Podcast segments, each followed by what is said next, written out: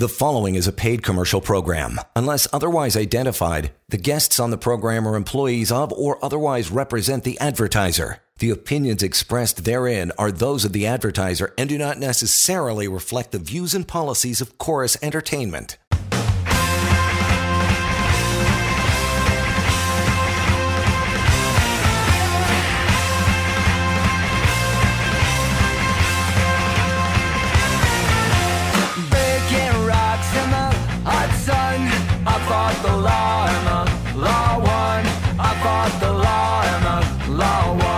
Hello there. Welcome to it. Good to have you back at beginning of the week. Let's rock and roll. It's uh, John Scholes here, and joining me, employment lawyer from employmentlawyer.ca, Samfiru Tamarkin, LLP, would be our uh, Monday night uh, usual. That would be Alex Lucifero, ready to answer all of your questions. Help at employmentlawyer.ca and the trusty website. Anytime, free, anonymous, access to that severance calculator. We always tell you that to use that first and that is pocketemploymentlawyer.ca. So that said, we're ready to go. Let's get it happening. Alex, we always start off with the case of the day there. Handsome, what's going on with you today? Mr. Scholes, thank you very Yes, much. Great to be here as always. Uh, we we did it. Monday is in the books. It's uh, it was a, a exceptionally busy one for me, but we're well and truly into the work week now, and even better than that, back for another edition of the Employment Law Show. Of course, talking our favorite subjects: workplace rights for employees, severance, really everything under the sun when it comes to with your employment, with your work.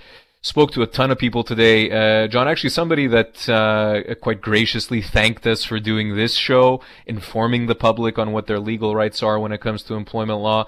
Of course, our callers to the show, John, are a huge part of that, no matter how big or small people call in and, and uh, have concerns and have questions. It's always going to be an important question. It's always going to be an important topic. Certainly, if you're dealing with a problem at work, you cannot let that situation fester.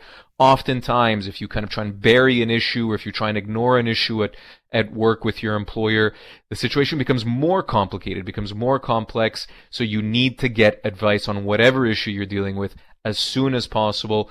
And of course, by calling in and asking that question, not only are you giving yourself a chance to get down, you know, onto that road of solving your workplace problem, but trust me, you're going to be helping a ton of other people out there who are dealing with exactly the kinds, kind of uh, situation that you're in, or perhaps a similar enough situation. So for that reason, please, we want to hear from you. It's your chance to speak with an employment lawyer. Do not be shy to give us a call uh, this evening. Again, if you're dealing with an issue at work, you know, you don't have to tell us who your employer is. You don't have to go into every single confidential detail. Just give us a broad overview of the situation. And again, we'll get you an answer to that question and a solution to that problem. Case in point, uh, John, of course, we always start the show uh, with a segment we call the week that was, or the case of the day, rather. Used to be the week that was. Uh, the case of the day, of course, it's an opportunity to talk about a matter uh, that came across uh, my desk. Spoke to a lady, uh, and perhaps this was actually late last week, John. So spoke to a very nice lady uh, in her late 40s. Uh, John, she had been with the same company for just over three years, a touch over three years uh, of employment. And unfortunately, last week, so about a week ago now, she was let go from her job. So uh, a s- straightforward restructuring, John. Nothing, uh, nothing kind of complicated about the situation. Her performance was solid. She, you know, she enjoyed her time there. The company was making cuts. Unfortunately, it's something that we're seeing lots of this year, John. Employers restructuring, employees losing their jobs for that reason. And this lady was offered uh, uh, what she initially thought was a reasonable severance package. Uh, John, she was offered as a three-year employee nine weeks of pay. The reason, John, that she was offered nine weeks of pay is because she had an employment contract that she signed when she started working there that called for a calculation of her severance entitlements. It had a couple of paragraphs in the employment contracts about termination and severance pay. And her contract said that she would be owed, in the event of a termination, three weeks' pay per year of service. So this hmm. lady had again been with the company for three years. She was offered nine weeks of pay. And she, you know, she was basically just looking for us, uh, John, and good for her. She was getting legal advice on the matter. It's always important, by the way, when you're let go from your job to speak to an employment lawyer right away. No matter how good you think the company's offer is, you need advice from a professional in those circumstances. she was honestly, John, just looking for us to kind of rubber stamp the offer and say, yep, that's what you're owed. It's nine weeks. The contract's enforceable. You know, you have our blessing, so to speak. And rather interestingly, that was not the case, John. And this hmm. happens a lot. It happens yep. way more often than anyone would think. When I had a look at her employment contract, I figured out very quickly, this isn't complicated stuff, I figured out that actually her employment contract does not limit her severance entitlements. The language that was in the contract wasn't enforceable at all.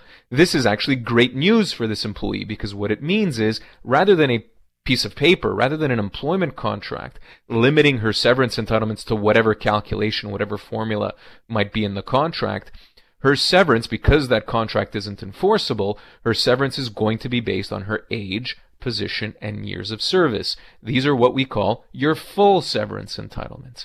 I cannot tell you, John, how many times an employee thinks that their employment contract somehow limits their severance entitlements, and then once we review the documents, it turns out no, that's not the case at all. The contract doesn't limit your severance. Your severance is going to be based again on your age, position, and years of service, regardless of what the contract says. So again, John, this lady had been with the same company for three years.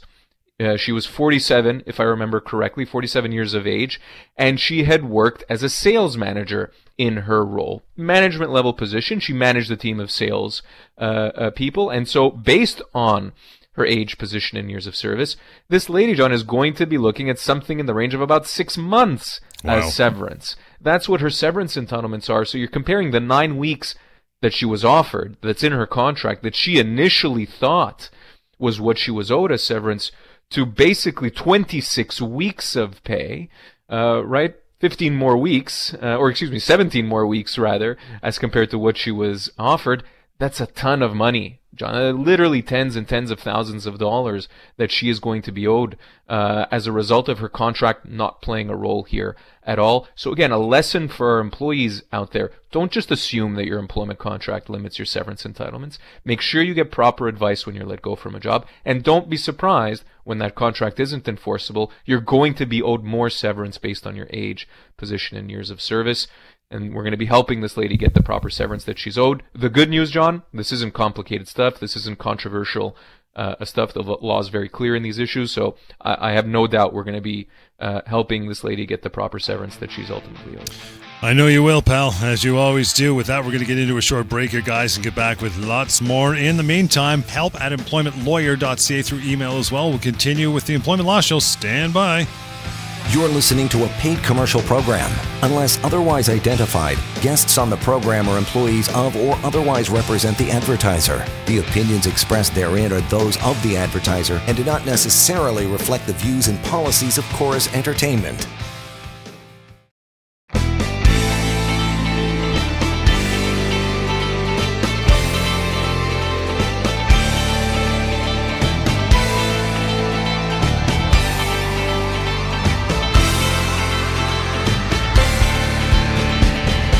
You bet. We're back. Let's uh, let's get it happening. Alex Lucifero is your guy, lawyer on site and on air all the time uh, on this particular day.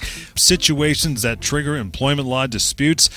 There's many, Alex, but we've whittled down a few of these uh, to get us through this uh, the short half hour. Anyway, number one, when an employer makes major changes to an employee's terms of employment, that can be pretty widespread. Yeah.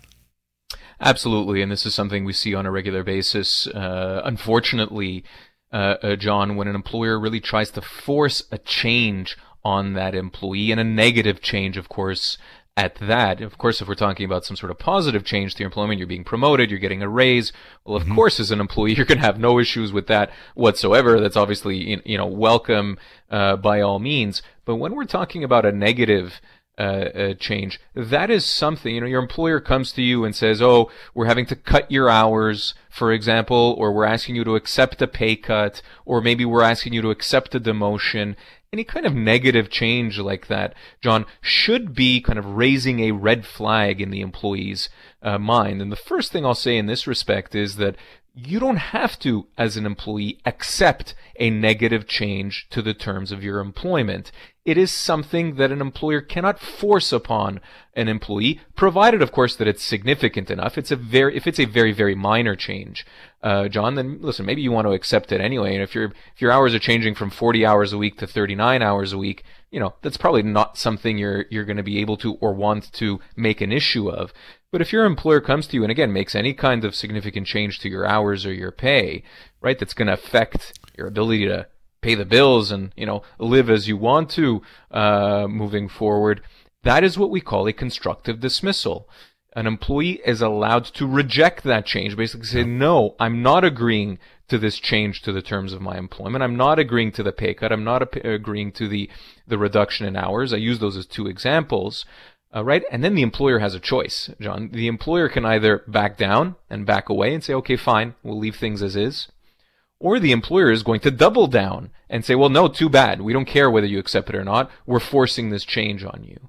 Right. And an employee in that situation then would have the right to basically quit, John, to resign their employment and obtain severance anyway. Again, again, it's what we call a constructive dismissal. A constructive dismissal is a breach of the terms of your employment, and that would allow the employee to basically walk away, but with severance uh, John. And that's extremely important here because if you accept that change, right, you accept that pay reduction or you accept that, you've now, you know, you're effectively done for the future. You can't go back necessarily a month from now or two months from now to, you know, ask them to undo it. Once you accept the change, it's effectively done.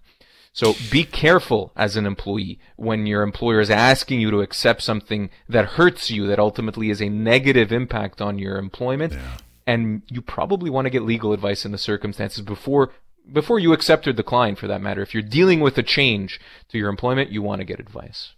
And it's a good time to go back to uh, to what we were talking about all the time, and that is giving that phone number out if they want to reach you outside the hour of the show. Uh, Alex, 1 821 5900. But our next point a situation that triggers employment law disputes when an employer resorts to a termination for cause way too soon, or as we like to say in the show, they pull the trigger before they should, right? That's exactly it. And, and again, another one we unfortunately see far uh, too often. Keeping in mind what a termination for cause is. A termination for cause is when an employer uh, effectively lets the employee go with absolutely no notice whatsoever and with no severance whatsoever, uh, John. Now, these kinds of situations, terminations for cause, are really supposed to be reserved for the worst case scenarios. You would have had to done something really, really terribly wrong in your employment. Uh, you know, or really performed extremely poorly for a significant period of time, despite help, despite support, for it to actually amount to a termination for cause. The problem we see, as you just mentioned, is that as an employee, you know, you make one small mistake and all of a sudden your employer decides to terminate you uh, for cause with zero severance and zero notice. Again, we see this more often, way more often than we should, and it's clearly a situation that's going to trigger an employment law dispute because even if you're not the greatest employee, John, and this is just the real, the legal reality of the situation, even if you're not the greatest employee, even if you make a mistake here and there, even if your conduct isn't perfect in the workplace and your employer decides to let you go, that's not going to affect your severance entitlements, John. You don't, you're not owed less severance just because there may have been an issue or two with your employment. Mm-hmm. Your severance entitlements are going to be what they are based on your age, position, and years of service, basically regardless of those issues. And there's no question you know, again, if you've only made a minor mistake here or there, there's no question you're going to be owed severance. The problem is that we see those employers letting employees go for cause when very obviously, very clearly, there was nowhere close to there being cause mm-hmm. uh, for termination. And so again, it's an issue that's very clearly an employment law dispute. The good news uh, for what it's worth, and you know what's going to be a difficult situation when you're let go with zero notice, with zero severance, you know that's obviously a very stressful situation for anyone. You don't know, you know, what comes next. You're you're, you're having to start a job search, you know, from scratch. You, you know, having been working like usual the day before. The good news is the law is very very clear on these issues. This is again not complicated stuff from a legal point of view, uh, John. And in those situations where clearly there was not cause for termination, getting severance for that employee is going to be a very straightforward issue. But again, that employee needs to be speaking with a lawyer as quickly as possible. They don't want to just assume that their employer is right in the circumstances because walking away with no severance, you know, is not going to be an option for an employee that's dealing with an uncertain future and no employment. And the next one is this again: uh, situations trigger employment law disputes. This is a big. In fact, this is on both sides. I guess both the employer and employee. That's when an employer tries to call somebody could be a buddy, an independent contractor to save money, and the the person may be okay with it, right? Not knowing. Yeah, yeah, absolutely. Oftentimes, you know, employees or independent contractors, if we want to call them that, will you know will come to us for some advice and they even think that they're independent contractors. John, they re- they really kind of they, they don't feel one way or the other about it. They might have been taking advantage of the fact that they're being called a contractor for tax purposes, etc. Mm. But when you yeah. get into the details, when you get into the nitty gritty, and you ask them, okay, well, you know, do you work for just this one particular company or this one employer or, or, you know, or for many others? And they only work for that one employer. The employer provides the tools that they need. They provide the computer or the cell phone or the laptop or, you know, whatever equipment, whatever office space they might need to do their uh, job. They, uh, you know, they also pay them on a regular basis, whether it's twice a month or once a month, whatever that might look like. And slowly you kind of go through all of these factors, John, and you figure out, well, hold on a sec I don't care if you call yourself an independent contractor or if the employer is calling you an independent contractor and kind of paying you otherwise. The law here will very quickly and easily show that you are in fact an employee of the company. Mm-hmm. And employees, of course, well, they're owed a lot of things. John, they're certainly going to go be owed severance when they're let go. They might be owed things like benefits or pension contributions or vacation pay. There's going to be a whole host of employment rights that come into play in those situations, uh, John. So again, these these kinds of situations trigger employment law issues. If you're an independent contractor out there and you feel like you might be an employee, and maybe your employer is giving you a hard time, or you've been let go from that position. Don't just assume you're a contractor. You may very well, and actually, I would say, John, I'd go as far as saying you're likely an employee in the circumstances. Make sure you are treated as such from a severance point of view, you know, or otherwise. Let's get a call here quickly in between. Oh boy, how are you this afternoon or tonight good. anyway? I'm good. Thanks for taking the call. Uh, one of my colleague, he got fired a week or two ago, and there was only one or two previous warning, and uh, he had argument with the supervisor, and next day, the same day, they send him home, and next day he come and they fired him. So does he have any option? And my second question is, uh, employer having a, track uh, GPS tracking on their vehicle, on employee's vehicle. Is this uh, something okay in uh, in Ontario?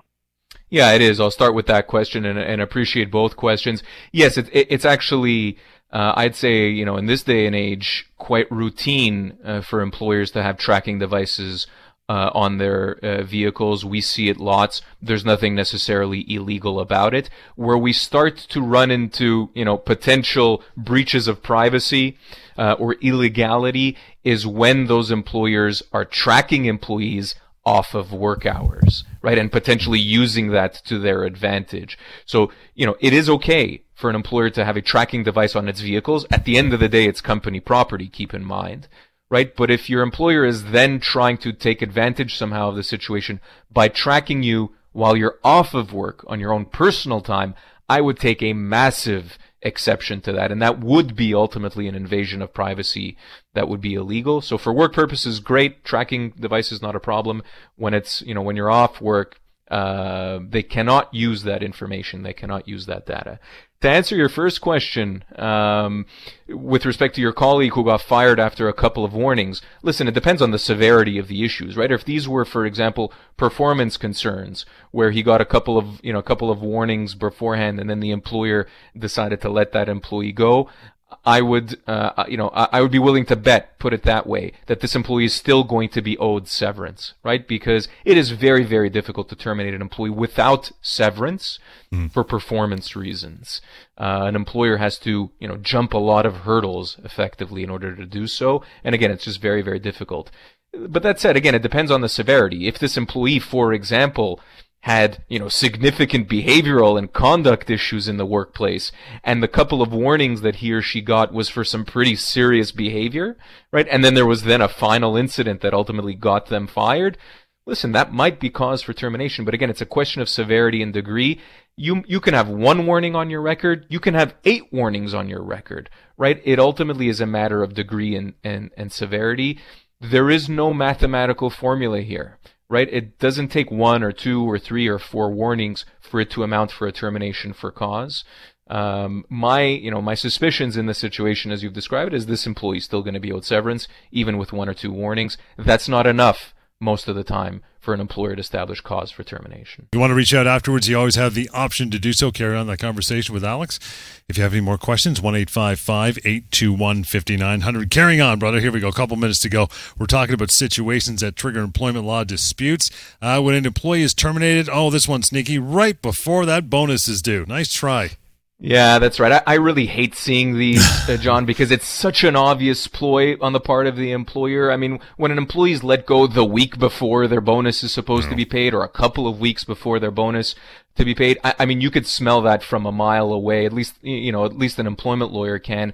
And here's why uh, uh, John, the employer thinks that they're getting away with not paying that employee the bonus by letting them go beforehand, right? They're they're thinking that oh well, if the employee's not kind of employed, right? If he's not actually working, if he's not what we oftentimes will call actively employed with the company, hands you know they're free and clear. The company doesn't have to pay that employee their bonus, but that is far from true uh, uh, John, bonus is going to be considered, going to be included in the calculation of an employee's severance entitlements. Severance should be based on all components of an employee's compensation, not just base salary, not just benefits coverage. Bonus has to be there uh, as well, particularly so when that bonus was payable so shortly after termination. I mean, it's going to be a no-brainer in that kind of case, John. So really, it's a sign of an employer trying to pull a fast one and, you know, and effectively get away with not paying that employee their bonus when in fact, in the eyes of the law, it's going to be very, very clear that they're owed that bonus. Not only that bonus, John, but even potentially more bonus. It's going to be whatever bonuses they should have been paid over the yeah. course of the entire severance period, not just a couple of weeks, and certainly not up to the last day of employment. Let's get to one more before we wrap here. When employees let go while on maternity or parental leave, even if it's for legitimate reasons, I'll give you about a minute yep. to answer this one quickly, pal. Big red, big red flag here, uh, John. Of yeah. course, when you're coming back from a maternity or a parental uh, leave of any kind, really, the employer has an obligation, a positive obligation under the law, under the Employment Standards Act in Ontario, to return that employee back to either their position or to a comparable position. There are really no ways around that rule, uh, John. And if you decide to let that employee go instead, you're going to be in hot water as an employer. It's as simple as that. And you've done it without a net. Nicely done, pal. We'll pick it up again tomorrow night. In the meantime, to reach out to Alex, thank you so much for the calls and emails. We'll get to him a little later on. 1 821 5900 is how you reach Alex. The email address is help at employmentlawyer.ca, and that website you can always use pocketemploymentlawyer.ca. We'll catch you tomorrow right here on the Employment Law Show. The preceding was a paid commercial program. Unless otherwise identified, the guests on the program are employees of or otherwise represent the advertiser. The opinions expressed therein are those of the advertiser and do not necessarily reflect the views and policies of Chorus Entertainment.